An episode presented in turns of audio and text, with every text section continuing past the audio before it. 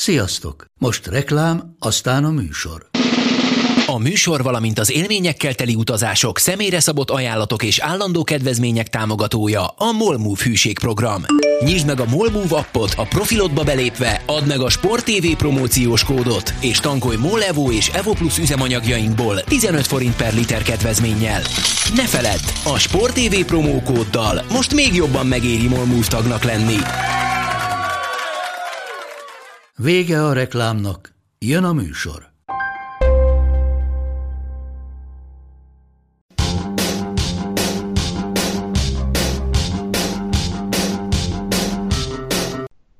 Sziasztok, ez itt a karanténk az 16. adása, pontosan 34 évvel azután, hogy a Steaua Bukarest egy, egy ö, emlékezetes mérkőzésen büntetőkkel legyőzte a Barcelonát. Nekem ez volt az első olyan sportélmény életemben, amikor szurkoltam egy csapatnak, úgyhogy mindenkitől az elején azt fogom kérdezni, hogy neki vajon mi volt az.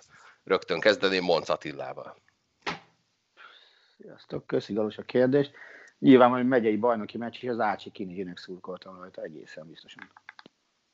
Neked nem a takaró alól kellett megnézned a végét, mert engem már elküldtek aludni a 11-esek alatt. Én életem első sporteseményen biztos, hogy aludtam, mert hat hónaposan a nagypapám vitt ki, az volt a vasárnapi sétáltatás, hogy mentünk a megyei bajnoki meccsekre. Mondjuk nyilván akkor még nem szurkoltál senkinek. Akkor még nem, azt olyan három évesen kezdtem el. Körülbelül. Korán kezdted, ügyes vagy. Bizony, és hat évesen már járhattam egyedül meccsre. Itt van velünk Haraszti Ádám is. Hello, Bizony, Ádám. sziasztok, hello. Neked mi volt az első olyan sportesemény, amikor tudatosan szurkolni kezdtél valakinek? 90-es japán nagydíj, és ezt most gondoltam végig, hogy egészen pontosan, mert nyilván nagyon, tehát nem tudtam hogy hirtelen eldönteni, hogy mik azok az emlékek, amelyekre valóban emlékszek, meg mi az, amire már egy utólag utána nézve így összemosodtak egy kicsit az agyamban, de onnan lehet egészen világos, hogy ez volt az első verseny. Ugye nagyon hasonlóak voltak az események a 89-es japán nagydíjhoz, amikor végül is Prost lett a világbajnok. Itt már Szennával nem egy csapatban versenyeztek, hanem Prost ugye elment a Ferrarihoz, és hát ugyanúgy végződött tulajdonképpen az első kör, mint egy évvel korábban. Szépen kikötöttek a kabicsányban a rajtot követően, és onnan nem sikerült kisilabizálnom, hogy ez volt az a verseny, amit már láthattam is, mert emlékszem arra a sztorira, hogy szegény Alessandro Nannini már nem tudott ott lenni a rajtrácson, mert volt valami helikopter balesete, ami miatt nagyon súlyosan megsérült a keze, és Roberto Moreno vette át a helyét, aki aztán dobogni zárta szépen ezt a versenyt. Itt van velünk Szaniszló Csabi, akik Baskával már csak úgy tudják életben tartani az állójúpot, hogy Dávid Kordélt hívják vendégnek. Minden második alkalommal történik ez meg, nagyon félünk is, hogy három epizóddal is a Máté Pállal forgatott cucc előtt vagyunk az iTunes listán, úgyhogy ettől jelentősen tartunk valóban. Nem, nem nagyon merjük még megmondani neki, hogy hogy is áll most a tabella. De Jé, holnap már csak a horgász tabellát is fel, úgyhogy nyugodtan mond meg neki. Kornéla megint jót beszélgettünk. A Last Dance meg most már olyan lesz, mint eddig volt, aminek arról beszélgettünk pont, hogy ennek örülünk, vagy nem örülünk, de végül is örülünk neki, mert, mert tök jó például, hogy mondjuk a fiamnak így aztán lesz egy teljes képe Jordanről. Én mondjuk sose fogom megtudni, hogy az 520 óra, amit forgattak a 97-98-as szezonban, az, az miről szólt, de mindegy, így is jó. Én érzem, hogy lesz ebből egy második szezon, tehát annyi cucc marad a nyakukon, hogy nem létezik, hogy ezt eldugják valahová. Persze. Meg hát múltkor már kérdezték a, a producert, aki a Jordan oldalán áll, hogy és ez volt akkor az utolsó dokumentumfilm sorozat, amit Jordanről forgattak, és akkor szinte kikérte magának, hogy hogy? Itt ennek 98-ban vége lesz. Ami utána történt, arról még biztos fognak forgatni, úgyhogy... Kár lenne nem megmutatni, hogy mit csinált Washingtonban. Igen. Ö... Meg aztán Charlotte-ban tulajdonos. Ja, ja. Így úgy, amúgy. Igen. Na, a Let's Dance-ről majd még beszélgetünk egy kicsit később. Csabi, neked mi volt az első sportesemény, amikor már tudatosan szurkoltál valakinek? Hát nekem ez viszonylag későn volt az első ilyen nagyon komoly élményem, az 10 évesen a 92-es barcelonai olimpia volt, amit én, amit én szerintem soha nem voltam annyira lelkes, mint akkor. És én szerintem azzal kezdtem ezt a sport imádatot. Már, már szerintem én már pontosan nem emlékszem, egy-két évvel korábban már ilyen megveszekedett Nigel Mansell szurkoló voltam, ne kérdezzétek meg, hogy miért, szörnyű kínos, és, és aztán, aztán ez, a, ez az olimpia volt az, amit én egész nyáron szerintem egy másodpercre nem vettem le a szemem a tévéről, és végignéztem, úgyhogy én ott nagyon szurkoltam Egerszeginek, Darnyinak, Kovács Antalnak, Reptának, Szabó mindenkinek. Szörnyen szurkoltam, jegyzeteket vezettem, Úgyhogy nekem az volt az első ilyen. Emlékeim szerint Bőn bácsi a szomszédokban fogadóversenyt tartott a lakótelepi gyerekeknek a 92-es Barcelona olimpia alatt. Lehet, hogy te is nyerhettél volna nála. Hát ő gazdag réten volt, én Nagy Kovácsiban. Igen, de lehet, hogy nem Bő bácsi volt az már, hanem Kutya úr, de ez lényegtelen. Itt van velünk Budai Zoli is. Hello Zoli! Sziasztok! Most akkor megint meg fogom kapni, hogy mennyire fiatal vagyok. Nekem az első élmény, ami mondjuk nem feltétlenül nagyon szurkolós még, de ez a 98-as foci VB, és mondjuk ami már igazán szurkolás, az legyen akkor a 2000-es eb az olaszoknak, ami egyből yes. akkor a, a, egy óriási csalódás is. Tehát az, annak a meccsek a legvége az még mindig, még mindig azért egy ilyen, egy ilyen seb. Na jó, én itt szeretném megjegyezni, hogy én meg a hollandoknak szurkoltam rettenetes módon azon az Európa bajnokságon, ez egy sem neked, akkor én mit mondjak az elődöntőről? Ez egy gyönyörű meccs volt. Támadó foci példája. Abszolút. Csak nem az olaszok részéről. Jó, mondjuk ott volt egy csúnya kiállítás, ami azért, hogy nem, nem volt túlságosan felmaradjunk annyiban. Hát azt az egy ilyen bök, bökös, bökös 11-es lelkileg eldöntötte szerintem azt. hollandok kirúgták magukat az előző meccsen, ott hatot lőttek, az bőven elég volt nekik. Ja, Bosszalt is kirúgta a 11-est a vérbe. Nem, ő szerintem laposan, és alig ment el a kapuig, Stam lőtte. Tényleg, tényleg. Stam lőtte a világjövős. Igen, igen, igen, igen, igen. Az a meccsen ott voltam, basszus. Hát, hogyha a Budai Zoli nagyon fiatal, akkor ez mit jelent? Bocsánat. az Attila egy idős velem, úgyhogy engem légy szíves, ne sérteges, jó? Ő lehet. Itt van velünk Bencsics Márk is. Hello, Márk. Hello, hello, sziasztok! Nekem az első ilyen élmény, mint szurkoló, az a harmadik, nem, BKV előre foci meccsen volt, ahol a bátyám focizott még utánpótlás szinten, és nem hiszem, nagyon kicsi voltam, de kérdeztem anyát, hogy hol van a bátyám, honnan lehet felismerni, és a 22 játékoson belül, tehát volt egy játékos, akinek vérvörös feje volt már az ötödik percben, fel alá futkozott, az volt a bátyám, úgyhogy nagyjából hasonló vérmérsékletűek vagyunk, na ez volt az első sportélményem élőben egyébként. Tök érdekes, de én Schumacher Drucker voltam Benettonos időszakában, azért, azért mm. vicces, mert a ferrari időszakában meg már gyűlöltem, és, és a legutáltabb személy volt a szememben, úgyhogy azóta másik gyerekkoromban álltak, sírási tudtam hisztizni, hogy már pedig Schumacher a legnagyobb király, és, és nem Senna. Hát pedig azt hittem, hogy a vörös fej után a vörös autó következett, de akkor ezek szerint mégsem. Itt van velünk Petúr Andris is. Szia Andris! Hello! Neked mi volt az első olyan sportélmény, amire emlékszel, hogy szurkoltál valakinek?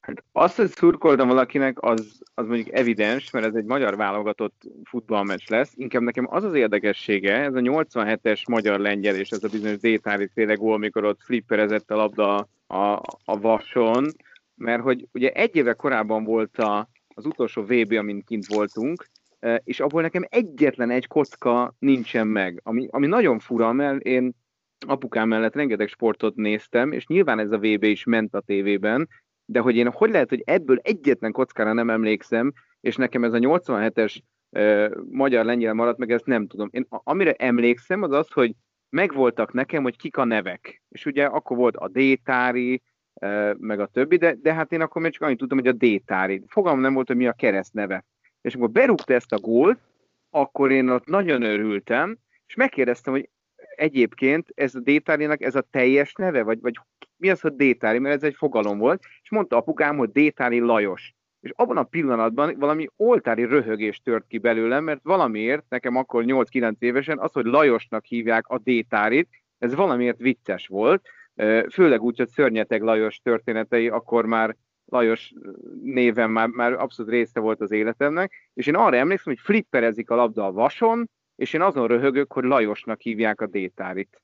E, és akkor innen indult, és aztán onnantól már igazából minden nagyon éles, és a 90-es VB, aminek az összefoglalója meg volt VHS-en, és kb. minden délután végignéztem a, az akkori telesportos összeállítást, az már kristálytiszta, sőt, mai napig a 90-es VB-ben vagyok leginkább otthon annak kb. minden gólját meg meccsét emiatt tudom, de az, hogy Lajos a détári és a labda flipperezik a vason, nekem ez az első élményem.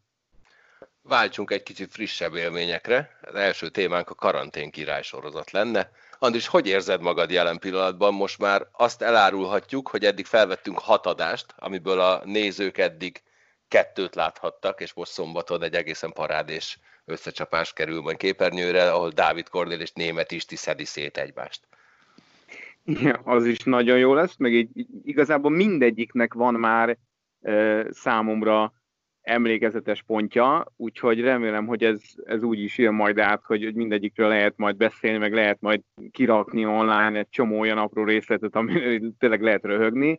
E, hát szerintem belejöttünk, tehát nagyjából mi is mostanra kezdjük azt megérezni, hogy amit e, itt összepakoltuk ezt a projektet, ez, ez igazából mire jó, hol vannak a határai, mi az, amit el kell venni belőle, mit kell hozzáadni még, de ami nem változott az az, hogy aki ebben benne van, az legkésőbb az első játék után rájön, hogy az igazából óriási nagy buli, és a győztesek igazán boldogan mennek tovább, senkinek sem nyűg, és a vesztesek igazán szomorúan esnek ki, és ez az utóbbi az, ami az igazi jó hír, úgyhogy én már nagyon várom igazából azért a második kör, amikor ugye már a legjobb nyolc között leszünk, mert akkor mindenkinek megvan már az élménye, megvan a gyakorlata, presztízs értékű az, hogy ők már tovább jutottak, és újra meg újra ki kell találniuk mondjuk az otthoni aktivitásukat, hogy ugye kinek mennyire nagy a fantáziája, kinek mi maradt még a, a talomban, úgyhogy remélem, hogy ez, ez tényleg csak fokozódni fog egészen majd a döntőig. Ami nem tudom mikor lesz, azt majd talán kitaláljuk együtt, hogy mikor legyen a döntő. Igen, provizórikus dátumaink vannak, ezeket egyelőre hagyjuk, mert aztán ki tudja, hogy hogy gyorsul fel a világ. Márk, kérlek, spoiler nélkül mesélj nekem arról, hogy milyen volt Dombi TV-vel összecsapni. Ne áruld el, hogy mi lett a végeredmény, pici apró részleteket eldobálhatsz. Én rettenetesen jól szórakoztam azon a felvételen. Hát kezdjük ott, mint Andris mondott, az teljesen helytálló. Tehát, hogy elkezdesz játszani, uh, izgulsz, és egyszerre röhögsz, vigyorogsz a másikon, meg néha magadon is, hogy mit műveltek. És... Jó, mondjuk azzal a bajusszal, amivel megjelentél a képernyőn, nem volt Jó, igen, igen, az már adott egy felütés, főleg, hogy állandóan most már tényleg a számba is lóg, de hogy uh, Tibi zseni. Tehát azt kell mondanom, hogy uh, szerencse, hogy, hogy nem szintévesztő, és mondjuk annyiba, hogy ez, ez egyértelmű erőssége. Tehát én nem tudom, hogy a futballpályán volt ebből problémája, de, de remélhetőleg nem. Imádtam Igen, ez, minden pillanatát. Hát dehogy nem. Hát most jöttél rá. Hát Dombi Tibi, aki mindig nagyon jól elfutott, és nem minden beadásra ment jó helyre, akkor ez a megoldás. Igen. Egyébként tehát ez nem túl nagy spoiler. A Mark és Dombi Tibi párharcából kiderül, hogy hány kék ér egy zöldet. Ugye, hogy, hogy a változnak a szabályok, mi is újat tudtunk alkotni egy adáson belül, rohadt jól éreztem magam, és azt gondolom, hogy, hogy tényleg le a kalappa mindenkinek, aki ebben részt vett, és kitalálta a részleteket. Nagyon nagy buli belül, remélhetőleg kívül is, akik nézik, ugyanígy vannak vele. TV pedig Jenny, de hát ezt már azért párszor tapasztaltuk. És mennyire indokolatlan? mert ez volt a kedvenc jelzőm, amit folyamatosan használtál vele kapcsolatban, egyébként már adás előtt is, hogy az egész pali indokolatlan. Tehát, a, de megerősít, tehát engem minden, tehát ez a fél óra, vagy nem tudom meg, mennyire az az egész, a megerősített, hogy a csávó amúgy egy ilyen, ilyen hihetetlen dolgoknak a tárháza, és szerintem tehát vele lenni, ez biztos, hogy mindig valami új, e, ilyen örök élmény születik. Tehát a Trash is pont ugyanez volt, most is ez volt, úgyhogy e, imádom, e, és kurva nagy forma. Tehát, hogy majd látják az adásban, és zseniális. Igen, hát ugye van egy olyan rovata a műsornak, hogy egymásról meg kell állapítani, hogy igaz vagy hamis az állítás, és összeírtam a világ legnagyobb marhaságait hamis állításnak a Tibinél, de nála éreztem a legfontosabbnak, hogy elküldjem neki, hogy Tibi, mindent el tudok képzelni, úgyhogy mondd meg légy szíves, hogy ezek tényleg hamisak-e. Azok voltak. Hát és nekem ebből kell tippelni, tehát tényleg amikor hát. veled szembe ott van a Tibi, és, és, és tényleg a három dolog, amit leírtatok, az mind három simán ráhúzható, akkor tűz, és azt mondod, hogy na jó, hát akkor, akkor valahogy szelektálni kell. Képzeld el majd, milyen nehéz dolga lesz Lékai Máté, a visszatérő Lékai Mátét a Kovács Sanyival szemben, mert aztán a Sanyiról is bármilyen állatságot el lehet képzelni, úgyhogy akkor most ő visszakapta? Ő lesz a visszatérő? Igen, Máté a visszatérő. Úgyhogy van egy újabb esélye kiesni ezúttal Kovács Sanyúval szemben. Na menjünk tovább. Attila, örömhírt kaptál, és az egész Sport TV örömhírt kapott. Mesélj erről nekem. Légy szíves, visszatér a Bundesliga. Május 16. Az örömhír, az, az most olyan, hogy pillanatnyilag nagyon nehéz így felfogni, mert annyira belefáradtam a napba, hogy, hogy nehéz így észnél lenni. Lényeg az, hogy az európai top bajnokságok, vagy európai bajnokság közül a Bundesliga az első, ami újraindul. Hát elég kemény harc volt, nyilván teljesen németes ökörséggel fűszerezve, mert arra kapott engedélyt a liga szerdán, hogy május második felében újraindulhat. Ezek után szerda, szerda kiküldték a közleményt, hogy május 15-e lesz a rajt, majd ma a sajtótájékoztatón bejelentették, hogy május 16-a, mert azt mondták Merkel asszonyék, hogy május második felében indulhat újra a bajnokság. 15-e még első fele, az nem jó. 16 a második fele, az már jó. 16 a milyen Ezért... nap? Szombat. Hát...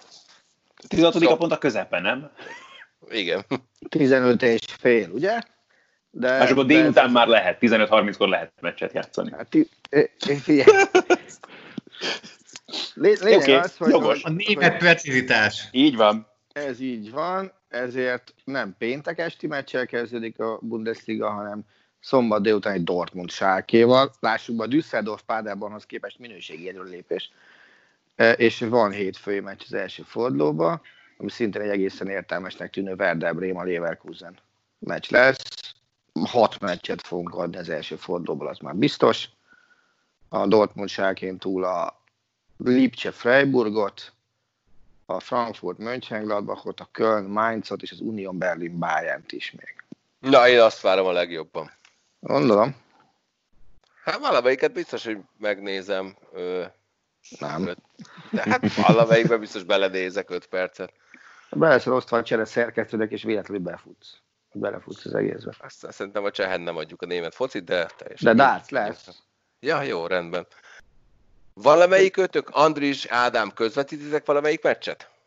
Hű, szerintem ez annyira friss még ez a történet, hogy szerintem még nincs is benne a, a mi jövőti beosztásunkban, vagy még oh. nem kaptuk meg. Beosztásban biztos is, mert a gridben is egy órája van benne körülbelül. Na, ezért úgy. Jó, rendben. Akkor maradjunk a technikai részleteknél. Lesz-e stúdió? Lesznek-e stúdió vendégek? Hát, vagy csak a meccseket közvetítjük jelen pillanatban? Attól. Jelen pillanatban úgy néz ki, hogy lesz stúdió. Az első meccse. Aha, ja, ja. Az a döntés született egészen legmagasabb szinten, hogy legyen stúdió, nagyon szigorú szabályok mellett a nagy stúdióban lehet, mert ott lehet biztosítani mindenféle távolságtartást, és egy nap egy szakértővel fogjuk végigcsinálni, amennyire én tudom. Műsorvezető lesz? Ne, Máté, pár, Máté pár feladata ennek az eldöntése és koordinálása. Azt, azt hiszem, hogy, ő lesz. hogy ő lesz, igen. Figyelj, nehezen tudom elképzelni, hogy, hogy a Dunai pontyok világából a stúdióba menekülne. Én Szerintem a fali horgászás után tökéletesen alkalmas műsorvezetés. Az baj, hogy ez még közben vannak ezek a meccsek.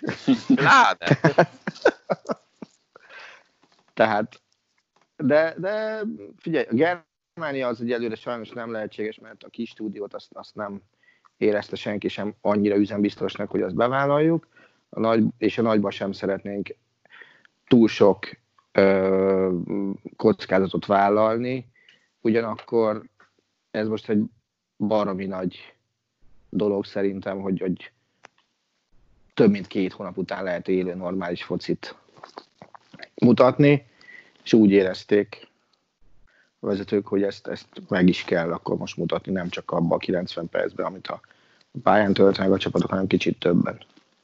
Azért ebben erősen megjelenik, amellett, hogy nagyon boldogok vagyunk az Angela, Angela Merkeli világ, mert azért az rögzítsük, hogy a kis stúdióban a műsorvezető és a szakértő, hogyha az asztal két végén áll, akkor egymástól légvonalban mintegy három méterre helyezkedik el, a hm. nagy stúdióban viszont egymástól mintegy négy méterre ül, ezt picit május 15-16-nak érzem, de ez jó amúgy. Én őszintességet hozok, én, én a nemre szavaztam a stúdió kapcsán. De, de nyilván az én szavam volt a leg, leghalkabb a történetben. Mert hogy féltesz minket? Mm, én azt gondolom, én, én ebből a szempontból óvatosabb vagyok, igen, én azt gondoltam volna, hogy én még egy két-három hetet kibírtam volna a stúdió nélkül. Tehát benneteket alapból nem, de, de, nem rosszul fogalmaztam. De hát mást is meg fognak osztani. Igen, tehát az, az a baj, hogy Van mást másik. is, mást is tehát, tehát tudom rólatok, hogy otthon vagytok, nincs senkivel kontakt, ádiék ráadásul be is járkálnak elég gyakran, de ott most fel fognak tűnni olyan emberek is, kollégák is, akikről nem tudom azt, hogy az elmúlt napokat, heteket mivel és hogyan töltötték.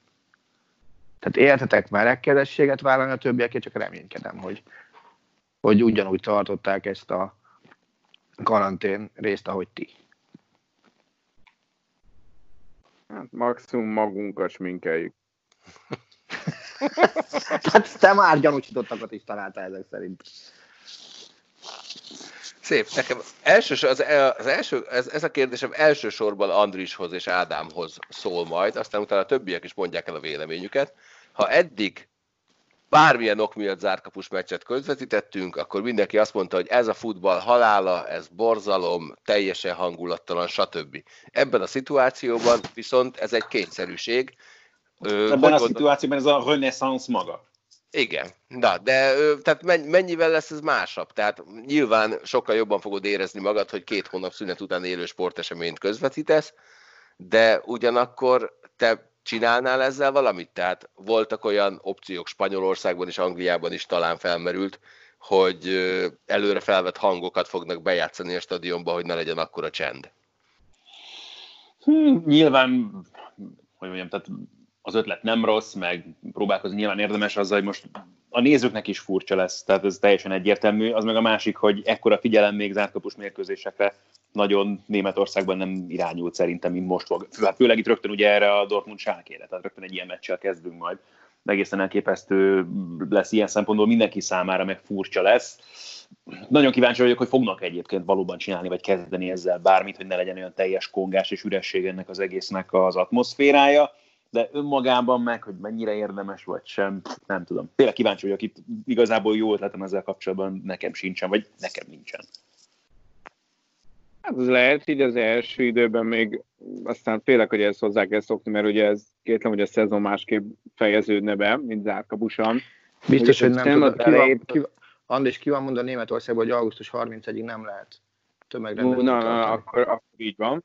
Ö, tehát, hogy igazából szerintem az elején még mindenki annyira éhes lesz, hogy nézőként, kommentátorként örülni fog annak, hogy van miről beszélni. Még inkább az a veszély, mert ugye egy picit nehéz közvetíteni az átkapus meccset, amikor megemeled a hangod, az picit hülyén fest időnként, meg úgy nehéz, nehéz úgy, úgy tényleg ezt ilyen híradós, vagy ilyen színházi közvetítésnek is föl lehetne fogni, mikor ott valaki csak sutyorog a rádióhallgatóknak, hogy akkor éppen most balról, takarásból bejön a női főszereplő. Uh, és inkább én arra figyelek majd azt hiszem, hogy ne, ne túljuk túl a nagy lelkesedést. Tudjátok, mint a, hát amit szokás mondani, amikor kijössz a dugóból egy autópálya, mint álltál másfél órát, na az a legbaleset veszélyesebb, mert mindenki rááll a gázra, hogy végre lehet haladni, és akkor szokták össze-vissza törni egymást. Úgyhogy én inkább szerintem az lesz a gond, hogy így ne, ne toljuk túl, miután két hónapja nem csináltunk semmit. Uh, hát biztos erre is beállunk. És aztán biztos baromi nagy felüdülés lesz az ősszel, mikor majd zajonganak Berlinben. De srácok, azt hadd kérdezem, hogy nem voltam még így ilyen helyzetben, hogy, hogy aktívan kellett volna két órákat kommentálni. Mennyire hiányzott az elmúlt időszakban, hogy beszéljetek élő sportról, nem pedig konzervanyagokat mondjatok alá, akár stúdióból, akár otthonról? Mekkora a diffi a kettő között?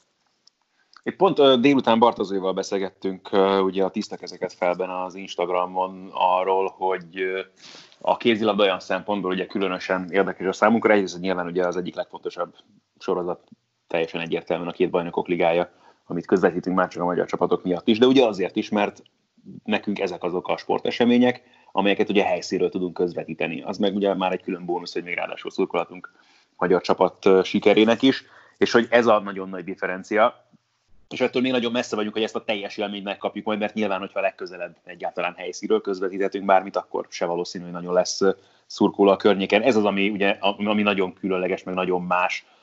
De nekem ugye tényleg abban a szerencsés helyzetben volt részem, hogy egyrészt folyamatosan jártam be dolgozni tulajdonképpen, hogy az elmúlt hetekben is, és persze nem élő, meg nem aktuális sporteseményeket közvetítettünk, de olyan tök jó dolgokat tényleg itt főleg az NBA-ből, ugye régi meccseket, de akár most a héten pont holnap fog majd adásba kerülni egy 2010-es Werder Bremen Valencia meccs, ami szintén szenzációs volt, és ezeket meg nem tök jó volt megélni. Tehát, hogyha itt volt a, az ürömben valami öröm, akkor az, az tényleg ez volt nekem legalábbis abszolút, hogy ezeket a dolgokat így elő lehetett venni, és tényleg remélem, hogy lesznek még azért hasonlók a későbbiekben is.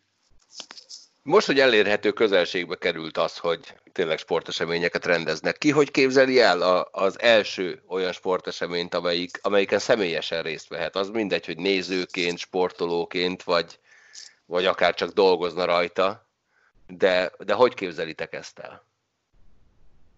Jó, akkor elmondom én az elején. Én úgy képzelem el, hogy az első hoki meccsre biztos, hogy elmegyek, de lehet, hogy háttalálok a pályának, és emberekkel fogok beszélgetni, mert, mert az, az is borzalmasan hiányzik, hogy személyes kontaktusban emberekkel csacsogjak. És aztán majd mindig hátraforduljak, és így hú, akkor nézzük meg a kivetítőn a gólt, ja nem, nincs kivetítő. A teljes csomag még valószínűleg sokáig hiányozni fog, tehát így pont ez volt itt a beszélgetésünknek a tárgya az Oliver és aztán délután, hogy most így első körben, amit remélni mer az ember, hogy mondjuk élőben sporteseményen részt vett, az mondjuk valami EHF kupa selejtező, vagy ilyesminek tűnik hirtelenjében, ahol még az is lehet, hogy mondjuk egyedül kell egy üres csarnokban közvetíteni, hogyha egyáltalán a helyszínen tényleg ott lehetünk, és lesz erre majd lehetőségünk. Márti, hogy álltok az újrakezdéssel? Beszéltünk múltkor feltevésekről. Történt azóta bármi? Nem, annyi, hogy a döntőt kirakta a szövetség, hogy elhalasztották, vagy hogy elmarad a mérkőzés, és akkor a, hozzáírták, hogy ősszel viszont szinte biztos, hogy be lesz pótolva. Úgyhogy egyőre mi is annyit tudunk, amit kommunikálnak kifelé, várjuk, hogy legyen bármiféle hivatalos tájékoztatás. Egyébként tök érdekes, mert én sporteseményre így, így heti szinten nem szoktam járni. Régen veled jártunk jégkorú meccsekre, ugye a mac meccsekre, de, de például a foci meccsre egyáltalán. Azért Budapesten egyébként pont azon gondolkoztam, hogy hogy limitált a lehetőség, hogyha ha olyan sportot akar látni az ember, hogy, hogy heti szinten kijárjon. Tehát ha csak nem nagy sportesemény van. Tehát én nem is tudok belegondolni abban, mi lesz a következő, ami, ami kimegyek és megnézek, mert, mert nagyon sok vidéken van, és, és abban meg úgy nem nagyon szokott belegondolni az ember, vagy legalábbis én még nem tartok ott egy kicsit nehéz elhinni, hogy, hogy hú, sportmeccsre járunk, egyáltalán legyen sport, és akkor majd utána lehet álmodozni, hogy azt az üres Kongó lelátót majd mi megtöltjük. Igen, nektek lenne ebben válogatott meccsetek is össze. Arról ja. tudtok bármit? Hát az valószínűleg az el fog maradni. Tehát azzal, hogy, hogy tavasszal nem játszanak a csapatok, ezért őszre nem fogják összerántani a válogatottat, mert mindenki formán kívül van, ahhoz kevesebb összetartás van, és úgy néz ki, hogy, hogy azt meg majd jövő évre fogják halasztani, és így csúszik minden, csak bonyolult, mert ezzel akkor csúszhatni kell a világbajnokságot, az Európa-bajnokságot, mindent. Úgyhogy most még a Nemzetközi Szövetség matekozik, én abban bízom, hogy, hogy ez szépen fentről fog legyűrűzni majd országos szövetségi szintekre, nem, nem tudjuk.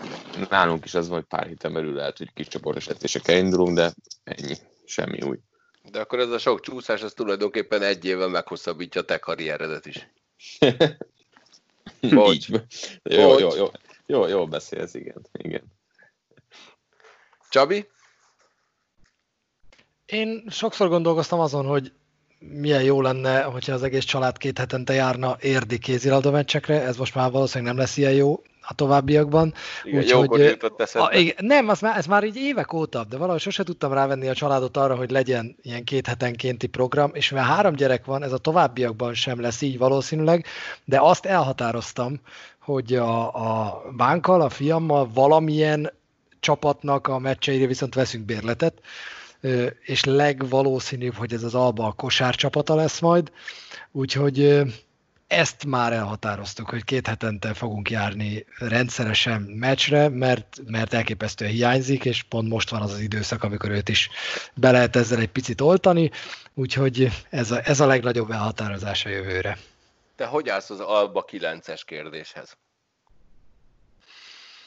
Csak hogy elmondjam, jelen pillanatban ugye az, az történt, hogy Vojvoda, Dávid az Albához igazolt 9-es messzámmal, ami Dávid Kornél messzáma volt annak idején, és vannak olyan hangok, akik szerint a 9-est Kornél miatt már rég vissza kellett volna vonultatni. Hát ez egy nagyon érzékeny kérdés, amiben én nem is szívesen beszélek bele. Maradjunk annyiban, hogy én, én úgy tudom, hogy hát hogy mondjam, tehát hogy a, azért Kornélt régen nagyon nagy becsben tartották az Albánál, ma már nem feltétlenül. Én is tudok ilyet egyébként, aki egy Fejér megyei jégkorong csapatnál visszavonultatták a mezét, majd amikor egy másik csapatnál igazgató lett, és elvitte ennek a Fehér megyei csapatnak egy játékosát, akkor a visszavonultatott mezét lehúzták a csarnokból, és amikor megkérdezték, hogy hol van, azt mondták, hogy mosásban azóta is.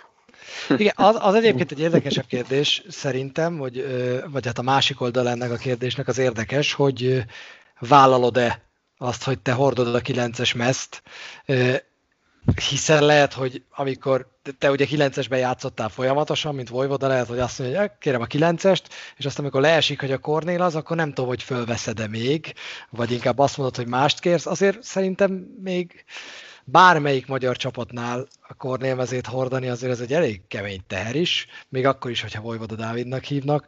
Én nem biztos, hogy kértem volna. Ez igen, hát, meg, hogyha egyáltalán tényleg mondjuk megtörténik, hogy nem is gondolja végig, és akkor ez csak leesik neki, ha. még mindig megteheti azt, hogy felveszi mondjuk a kapcsolatot Kornél, nem tudom, hogy ez megtörtént-e, mert lehet, hogy ez a legtisztább ebben a szituban. De mi, miért most sportolóként, tehát hogy ebben mennyire kell mélyen belegondolni? Tehát, hogyha nincsen visszavonultatva, akkor most bele kell gondolni abba, hogy miért nincsen, és hogy én nem veszem fel azt a számot, amit én mondjuk ugyanúgy én azt az, abban a számban játszottam, hogyha elérhető. Tehát hogy nem lehet, hogy ezt így kívülről gondoljuk túl, és ez, ez sokkal egyszerűbben zajlik. Tehát most arra gondolok, hogy elmennék valahova játszani, és, és elérhetően az a messzámon, én játszom, akkor uh, nem nagyon csinálnék problémát. Neked kellett pár messzámot cserélni, ugye?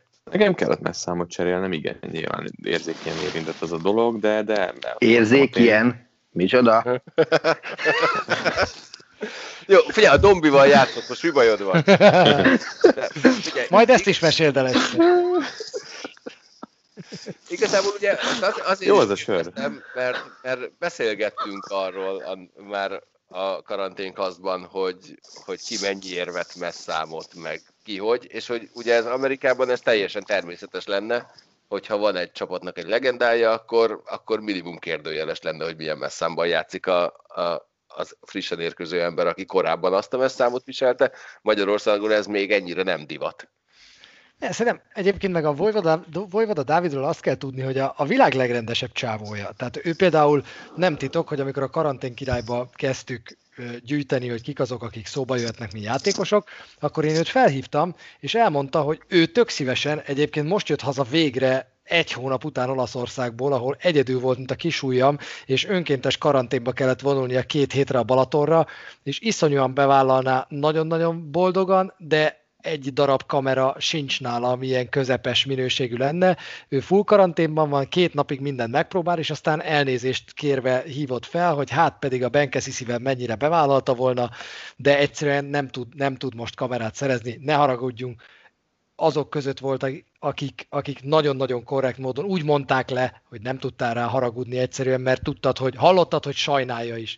Tehát Dávid egyébként simán lehet, hogy én azt sem tudom, hogy miért kilences tehát simán lehet, hogy a Dávid a Kornél miatt is 9-es, nem tudom, csak tippelek. Az is lehet, hogy ő ezt megbeszélte vele, fogalmunk nincsen róla. Én, én nem tudom, lehet, hogy igaza van a Márknak, én azért én azért, tehát Magyarország kosárlabda, Dávid Kornél, ha én 9-esben játszom bárhol, elvisz az alba, akkor azért én biztos, hogy belegondolnék, hogy, hogy elkérem-e azt a 9-es. Kornélt én biztos felhívnám. Lehet, hogy megtörtént. Így legközelebb, van. Legközelebb, ha megy az Aliubba, kérdezzétek meg tőle. Megkérdezzük. Jó, abban nem akarok beleszólni abban a műsorba. Na, de van valami, ami nagyon úgy néz ki, hogy megelőzi a Bundesligát. Nem előzi meg, dehogy is. De, megelőzi. Jó, össze-vissza beszélek, bocsánat. Szombat éjszaka ugyanis tényleg úgy néz ki, hogy lesz UFC 249. Megérkeztek a műholdadatok. Lesz egy gála. Benne két címmeccsel, egy olimpiai bajnok birkózóval, egy nehéz súlyú reménységgel, és azzal a Greg Hardyval, akit az NFL kiutált, miután megverte a barátnőjét, majd utána a UFC-ben is olyan meccseket vív, hogy volt már olyan, hogy megnyerte simán a meccset, de még a mérkőzés megnyerése után egy szabálytalan ütés fontos volt neki bevinni, hogy utána diszkvalifikálják arról. Legalább Greg Hardyról beszélj, Zoli. hát az elég sokat elmond, hogy azért nem a, nem a morális szintjéről híres NFL-nek is már sok volt Greg Hardy, és nem akarták, hogy az NFL-ben játszom, pedig fájó kimondani, de a tehetsége alapján azért megérdemelte volna, és lett volna helye az NFL-ben, de tehát, és megint nyilván én nagyon szeretem az NFL, stb., de aki nézi és követi, azért tudja, hogy nagyon mélyre kell menned ahhoz, hogy a tehetséged ne mentsen meg, és ne maradjál benne az NFL-ben. Na hát Greg Hardynak ez sikerült. Neki sikerült, igen. Ő ezt eh, nem is cson nélkül, mert ez a Dallas Cowboys még leigazolta azok után, hogy a Carolina Panthers kitette, tehát azért próbálkozott a Cowboys, és azért ott is egy év után volt az, amikor Jerry Jones azt mondta, hogy jó, ez, azért, ez azért már neki se kell. De abban az is benne volt, hogy tényleg a pályán kívül, a pályán is fegyelmezetlen, tehát edzésre későn ért, későn ment oda, rossz hatással volt a fiatal játékosokra, össze-vissza tweetelgetett olyan dolgokat, amiket nem kellett volna, és akkor ott vannak azok az esetek, amiket mondtál, ahol volt barátnőjét, lelökte egy kanapéra, és a kanapén mindenféle lőfegyverek voltak, és ezzel egy időben megfenyegette, hogy megöli őt. Na hát ő az, aki Dana White-nak kellett. Igen. A UFC-ben eddig hét mérkőzése volt, abból kettő no content volt, vagy, vagyis úgy ért véget, hogy valami szabálytalan mozdulatot tett, ami miatt inkább dobták az egészet. 5-2-es a mérlege, ő is verekedni fog. A gálát egyébként nézők nélkül rendezik a helyszínen, reméljük a tévé előtt egy kicsit többen lesznek majd. Nem tudom, ö, még azért nem szakadok el egy kicsit a UFC-től. Volt bármelyikőtöknek tesztje COVID-19-re? Uh-uh. Nem, Nekem nem. nem, viszont ma beszéltem valakivel a cégtől, aki aki a, azt hiszem, hogy a Grupa Marina parkolójában van ilyen, olyan a McDrive, hogy már így szinte előveszed a smart kártyádat is, hogy azt húz le a végén, mert hogy begurulsz, megkapod a tesztet, kártyával kifizeted, kicsit nyaldosod, orrodba dugod, visszaadod, és aztán utána 24 óra múlva jön, a, jön, a, jön e-mailen az eredmény. Szóval, hogy van ilyen, valami 26 ezer forint körül van, nekem nem volt, de van ismerős, akinek már volt. Oké, okay, a UFC 249 egyik a főmérkőzésének egyik résztvevője, Tony Ferguson fölrakta online, ahogy elvégzik rajta ezt az orbadugós tesztet. Én megnéztem, és nem akarom megcsinálni. Tehát, tehát tehát ott, ott azt hiszem, hogy értem azt a különbséget, amikor azt mondják, hogy 4-5 centi között azért komoly különbségek tudnak lenni. Nekem van közvetlen közeli ismerősöm, akinek meg ilyen új begyből pötyvértevős tesztet csináltak, az meg abszolút fájdalommentesen, és, és még nem, hogy aznap azt mondja, hogy órán belül megkapta az eredményt, vagy valami. Ne, jó, de hát ez biztos az a kínai volt, amire Cserébe azt mondták, az nem, nem lehet, igen. lehet, igen. Tök fájdalommentes, és, de a cukra rendben van. Igen. 15 ezer volt, csinálj vele, amit akarsz. Na, érkezett egy nézői kérdés, a Les felbuzdulva, hogy a Les Dance mintájára nem akarnánk-e esetleg egy hasonló dokumentumfilmet csinálni kézilabda csapatokkal, hogy végigkövetni őket egy éven keresztül, és utána szépen összerakni a végeredményt. Jutott valami hasonló bárkinek eszébe? Hát nekem, ami azonnal beugrott ezzel kapcsolatban, az a 2000-es Sydney olimpián részevő női válogatott, ami egyrészt hát ugye a döntő magában már ugye megéri a történetet, meg ami ott történt, annak nyilván a, a lélektanára, meg hogy az ott részvevők hogy élték meg, az nyilvánvalóan egy barom érdekes sztori lenne alapvetően, de ugye ott egyébként is volt egy csomó érdekesség, tehát például ugye, hogy Lövidóra bekerült abba a keretbe, úgyhogy igazából a csoportmérkőzéseken nem is tudott játszani, szóval volt ott egy csomó érdekes dolog, ami, amit szerintem fel lehetne bőséggel eleveníteni. És hogyha most lenne lehetőséged arra, hogy, hogy válasz egy témát, hogy ki az, akit most kiválaszthatsz, egy éven keresztül végigkísérheted, az ki lenne? Vagy mi lenne? Aha. Magyart kell mondani? Azt mondasz, amit akarsz. Úgyse valósul meg. Valentino, Valentino Rossi utolsó szezonja. Tehát igen, ezt most kiválasztod. Uh-huh. Valentino Rossi játszik még? Játszik, játszik, abszolút meg. Ja, jó, most, akkor most jó, éppen a, a, legutóbbi, amit lehetett most hallani vele kapcsolatban, most éppen az volt, hogy még azért ő szeretne jövőre is versenyezni, úgyhogy hát főleg, hogy ilyen fél szezon lesz a MotoGP-seknél, úgyhogy ja, még az, az, egy megvalósítható projekt. Tehát én Rosszit azóta imádom, amikor pályafutás első évben meghallottam angolul nyilatkozni egy, egy futam után, tehát az, az mindent vitt. És ez nem változott jelentősen az azóta eltelt időben. Nem, azért a szókincse bővül, de óriási. Tehát... És, és, imádom a csávót. Tehát az, amit ő csinált, meg tett ezért a motorsportért pályán, pályán kívül, azt szerintem is. Andris, neked lenne ilyen álmod? Hát most két vonalat nyomnék ez ügyben. Az egyik, és ugye egy ilyen figuráról egyszer már, már aztán pont én beszéltem is, hogy mennyire jó lenne látni, hogy Mourinho egyébként milyen figura, tehát egy, egy Zlatan filmet mindenképpen lehetne uh, csinálni, ami, ami őt elkíséri kontinensről kontinensre csapattól csapatig, hogy igazából ez az látanizmus, ez miről szól, és ez a, ez a látványos melverés és uh, szoborfét is, amit ő, meg kultusz, amit őt körbeveszi, ez, ez igazából honnan jön meg, hogy ebből mi az igaz, meg mi nem De az, az igaz. van. Neki van, doku- neki van dokumentumfilmje ez Latannak. Az így Akkor tök jó remake. Hát de a, az Zlátának szerintem több dokumentumfilmje van, de a legjobb, amiből igazából szerintem választ kapunk a, az Andris által feltett kérdésekre, az a, hát azt hiszem, hogy Becoming Zlatan a címe, ami egy ideig fent volt a Netflixen, de aztán eltűnt onnan, és az, abban az a durva, hogy ennek a csávónak akkora egója volt, hogy ezt 18 évesen kamerák követték mindenhova. Tehát odaadta a tesójának a kis otthoni kamerát, figyelj, vedd fel, hogy ülök a vonaton, mert ez még egyszer jó fog jönni. és szerintem mindennél többet elmond róla. A Becoming Zlatan azt, azt nézze meg, aki tudja, zseniális. Magyarul Becoming Zlatan. nem, nem, nem tudom, ez a film, ez, ez honnan indul, de hogy, de hogy ennek esetleg van-e, vagy lehet-e köze az ő származásához, a, a, a családja meneküléséhez, tehát hogy azért egy embert meg egy sorsot az, az nagyon gyakran ilyen egészen mélyre jövő dolgok határoznak meg, tehát engem az nagyon izgatna, most lemaradtam ezek szerint a Zlátán filmről vagy filmekről, de, de az például valami izgalmas lenne, hogy ennek az egésznek van-e köze ahhoz, hogy őt nem Gustafsonnak, hanem Ibrahimovicsnak hívják.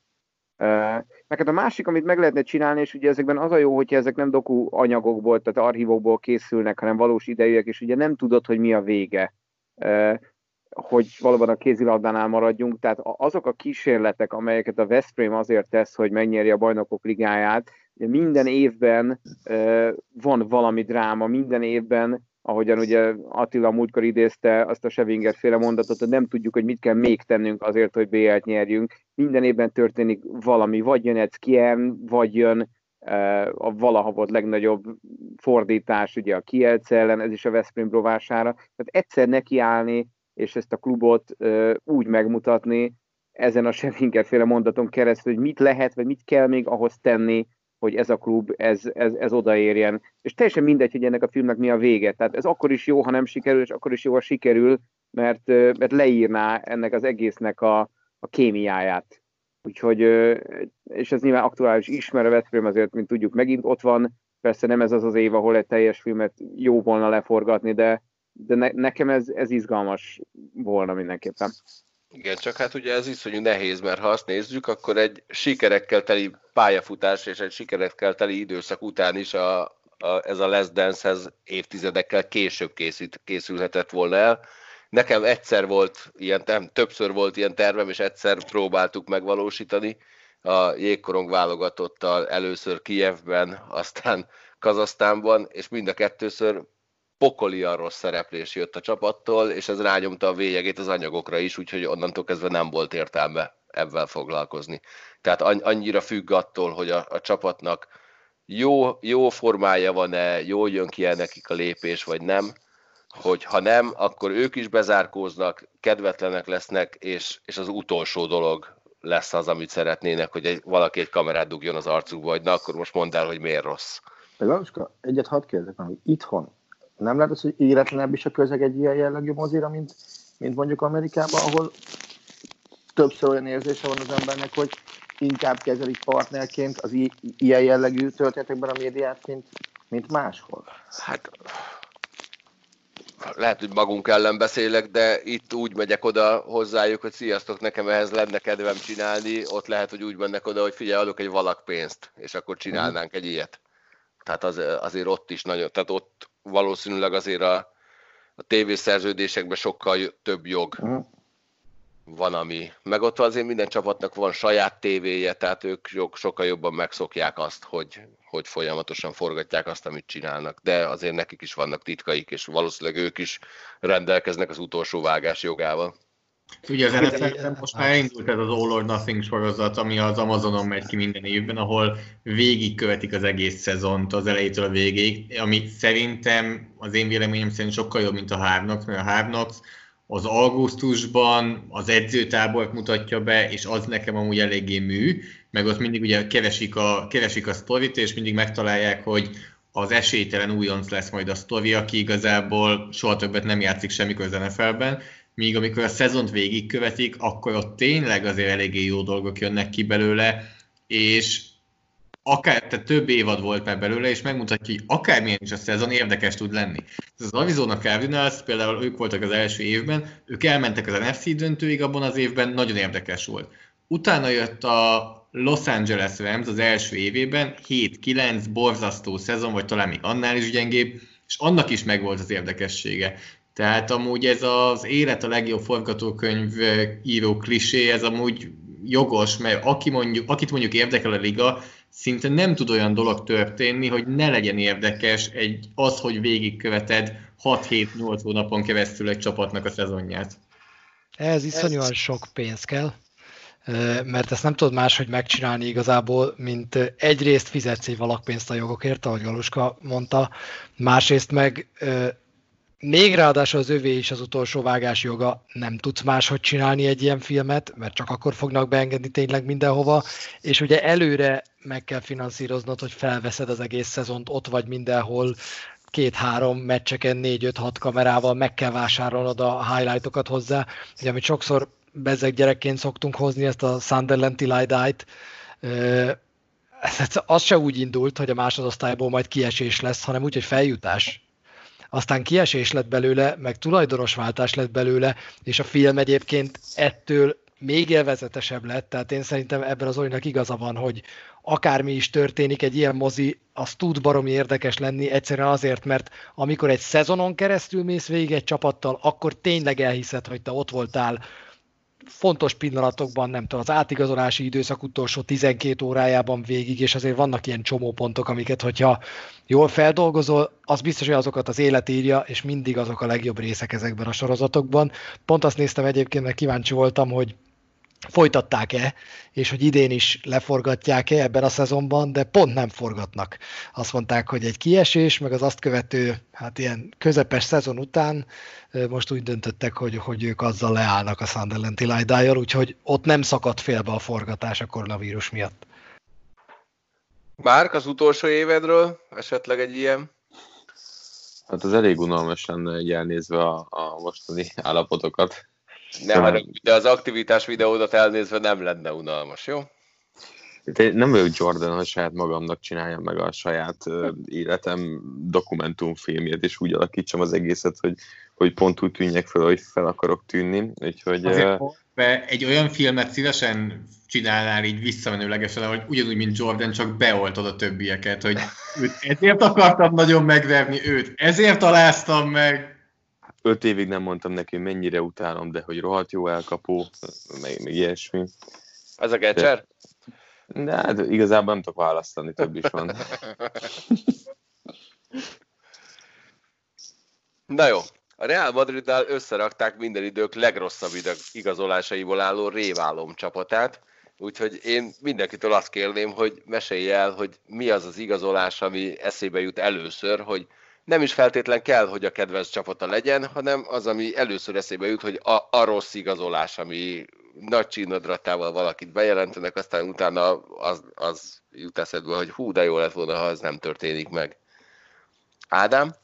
Hát ez a viszonylag friss most, ami én persze Arzenál szurkolóként csak röhögök, hogy Alexis Sanchez a Manchester Unitedbe került, aztán most meg örülnek, hogy csak a fizetésének a felét kell állni, hogy kölcsönadták az internacionáléhez az egy nagyon szép történet egyébként is. Tehát, hogy egy játékos, aki már ott eleve dúlt fult az utolsó szezonjában, hogy neki már ehhez se volt egyébként kedve, hogy itt játszon, és akkor ezek után még ráadásul elviszi egy, hát most abban a helyzetben mennyire volt riválisa, vagy sem a Manchester United az Arsenalnak, vagy az Arsenal nekik, az egy másik történet, de nyilván azért nincsen különösebben nagy barátsága a két csapat szurkolótábora között.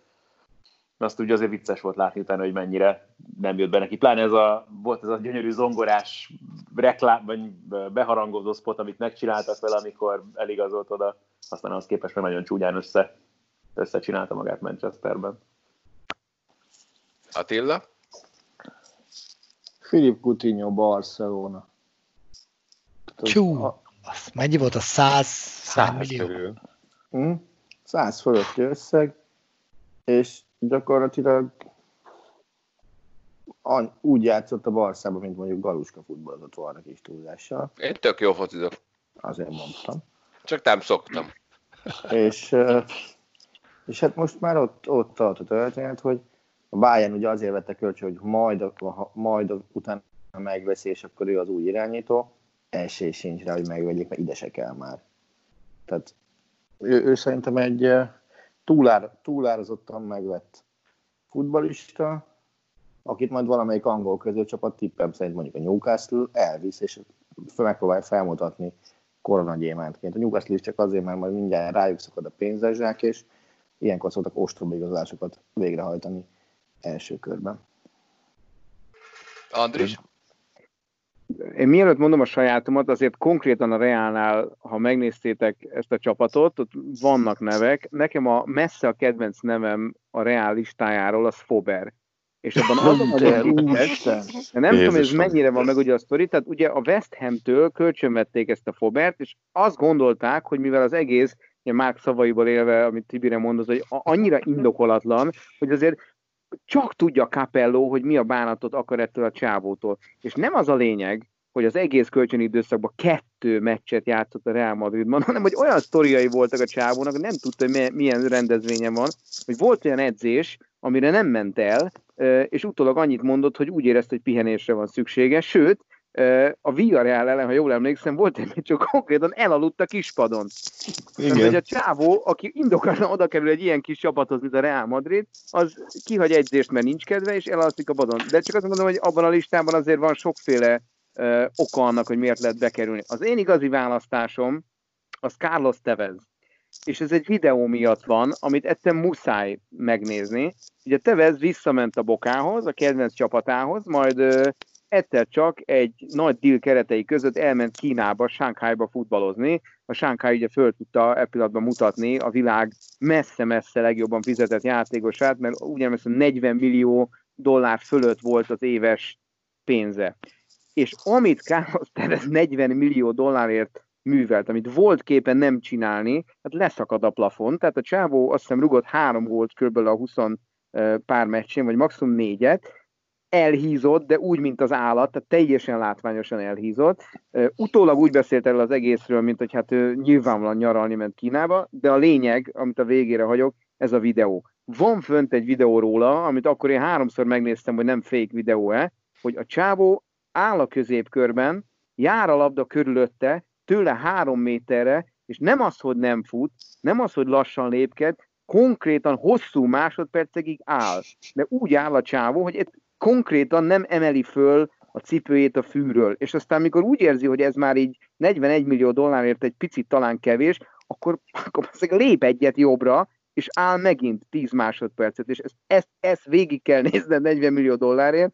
Egyszerűen nekem, meg kínos mindenkinek nyilván, aki, uh, aki ezt nézi, hogy, hogy a kövér csávó ennyi pénzért uh, tényleg úgy csinál, tudjátok, van az a típusú futbalista, aki játszik még, de már igazából nem nagyon tud futni, meg nincs semmi, és úgy várja, hogy ha egyszer oda pattan a labda, akkor azért még berúgja, és akkor még őt lehet ünnepelni. Na ezen pont ez, ez látszott, csak az hogy az MV kapujától 60 méterre történt az az áldogálás, úgyhogy, úgyhogy hát ez a videó nálam azóta is kiveri a biztosítékot, úgyhogy Tevez Shanghai-ban ez, ez egyértelműen az én listám élén van. Csabi? Hát, én bajban vagyok, mert a múltkor, múltkor kimondtam azt a mondatot, hogy a Láció azért nem szeretné, hogy befejeződjön az olasz bajnokság idő előtt, mert különben soha többet nem lesz ekkora esélyük bajnoknak lenni, úgy megtaláltak, nem hiszitek el. Úgyhogy most nagyon önkritikus leszek. Nem Zümi emiatt, hívott? Nem emiatt, nem, az, amit én hívtam a jövő heti. Szóval, hogy önkritikus leszek, nem emiatt, én egy edzőt hoztam, Luis Enriquét akit ugye a Róma... Barszához vagy hova? A, persze. Akit ugye úgy döntött a Róma, hogy óriási találmány lesz elhozni a Barca B-ből, még 2011-ben. Luis Enrique úgy égett meg a Rómában, mint nagyon kevesen előtte, pedig azért az nem kis dolog. Nem jutott be egyetlen egy európai kupasorozatba se, kiesett a, az EL-ből a szlován Bratislava ellen a, a csapattal, és tulajdonképpen elzavarták a következő szezon legelején, hogy na húzzon el innen. A Csávó a Szeltában ugye egy év alatt úgy építette vissza magát, hogy aztán Barcelona, ahol meg aztán volt olyan szezonja is, amiben öt trófea, úgyhogy amikor valami rohadt jó ötletnek tűnik, meg is csinálod, de nagyon nem működik, és aztán utána megnézel, hogy hát lehet, most akkor rossz ötlet volt, vagy nem volt rossz ötlet.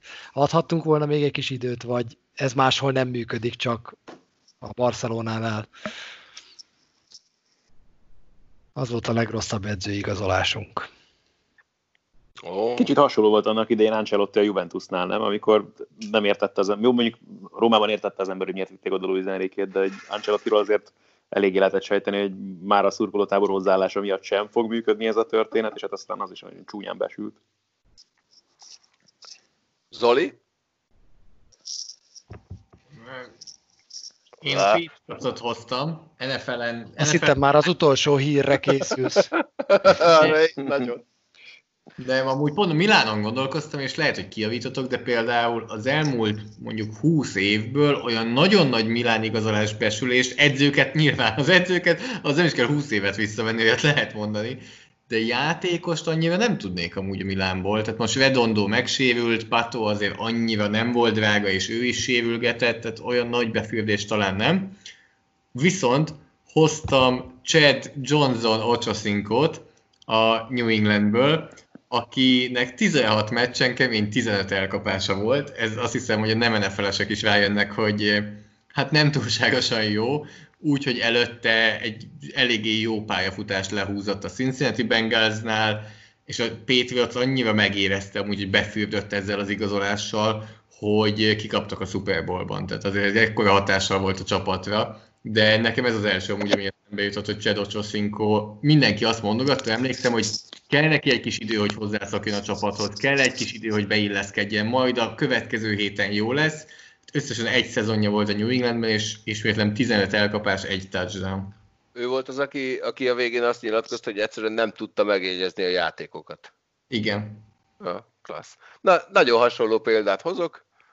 2003-ban Pierre Lacroix, a Colorado Avalanche GM-je összehozta minden idők bizniszét, legalábbis akkor úgy tűnt, amikor oda vitte Denverbe Paul Carriát és Tibu Szelámnét, aki annak idején az Anaheimben egy fantasztikus párost alkottak. Kariával nem volt szerencséje, ő nem játszott rosszul, de folyamatos tértsérülése volt az egész szezonban, úgyhogy neki nem ment, viszont Szelámne valamiért nem bírta a Denveri levegőt, úgyhogy pályafutása legrosszabb évét hozta. Volt olyan, hogy egyszerűen leküldték a negyedik sorba, minden idők egyik legjobb játékosáról beszélünk, és playoff meccsen pedig egyszerűen azt mondták neki, hogy figyelj, inkább sérült listára rakunk, mert nem akarjuk, hogy itt játszál. Úgyhogy ő az, aki utána egy évvel később nagyjából egy 4 millió dollárról lemondva inkább elment Anaheimbe játszani, vagy talán két évvel később, és akkor ott utána bajnok tudott lenni, de az, az valami egészen elképesztő katasztrófa év volt. Úgyhogy egyszer, amikor sikerült találkoznunk Jári Kurrival a Phil legendával, akinek szintén egy szezonja volt a Colorado-ban, és az szintén nagyon-nagyon rossz volt, akkor megkérdeztük tőle, hogy vajon mi történik a Phil legendákkal Denverben, hogy marhára nem megynek, és azt mondta, hogy figyeljetek, én legalább öreg voltam, tímút nem tudom, hogy vele mi lehetett. a magaslati levegő. Igen. Én figyelj, én nagyon szerettem azt a magaslati levegőt. Márk. Fú, amikor megláttam azt a cikket, akkor az összes rossz élmény, ami elmúlt Ú, tényleg te Real évben. vagy, ja, na haragudj. Hú, Diogónál összerezzent a gyomrom is, nem csak az öklöm, meg, meg, meg a többinél borzasztó Woodgate-ek, és ilyen Samuel meg Saviola, akik ki is maradtak ebből a uh, sorból, de egyébként a, a leggázabb igazolás szerintem az Fernando Torres uh, Chelsea-be való átigazolása 2011 környékén. Rohadt drágán igazolt, nem hiszem, hogy rekord volt, de hogy iszonyú sok pénz volt, és utólag elmondták már a Liverpool játékosok is, hogy érezték Torresnél, hogy, hogy már nem az igazi. Pár évvel előtte csúcsformában volt, de több sérülése is volt társai, és a Chelsea is elmondta annó, hogy, hogy mindig ellenük volt nagyon jó, és az éget bele az agyukba, hogy ez a Torres gyerek, ez rohadt jó játékos, ezen mindig e, kiszúr a Chelsea-vel, és odaigazolt utána a Chelsea-be, és szinte nem is lőtt gólt. Tehát éveken keresztül úgy játszott, hogy, hogy alig lőtt gólt, gólt és árnyéka volt önmagának, úgyhogy szinte a legdrágább igazolások egyike volt.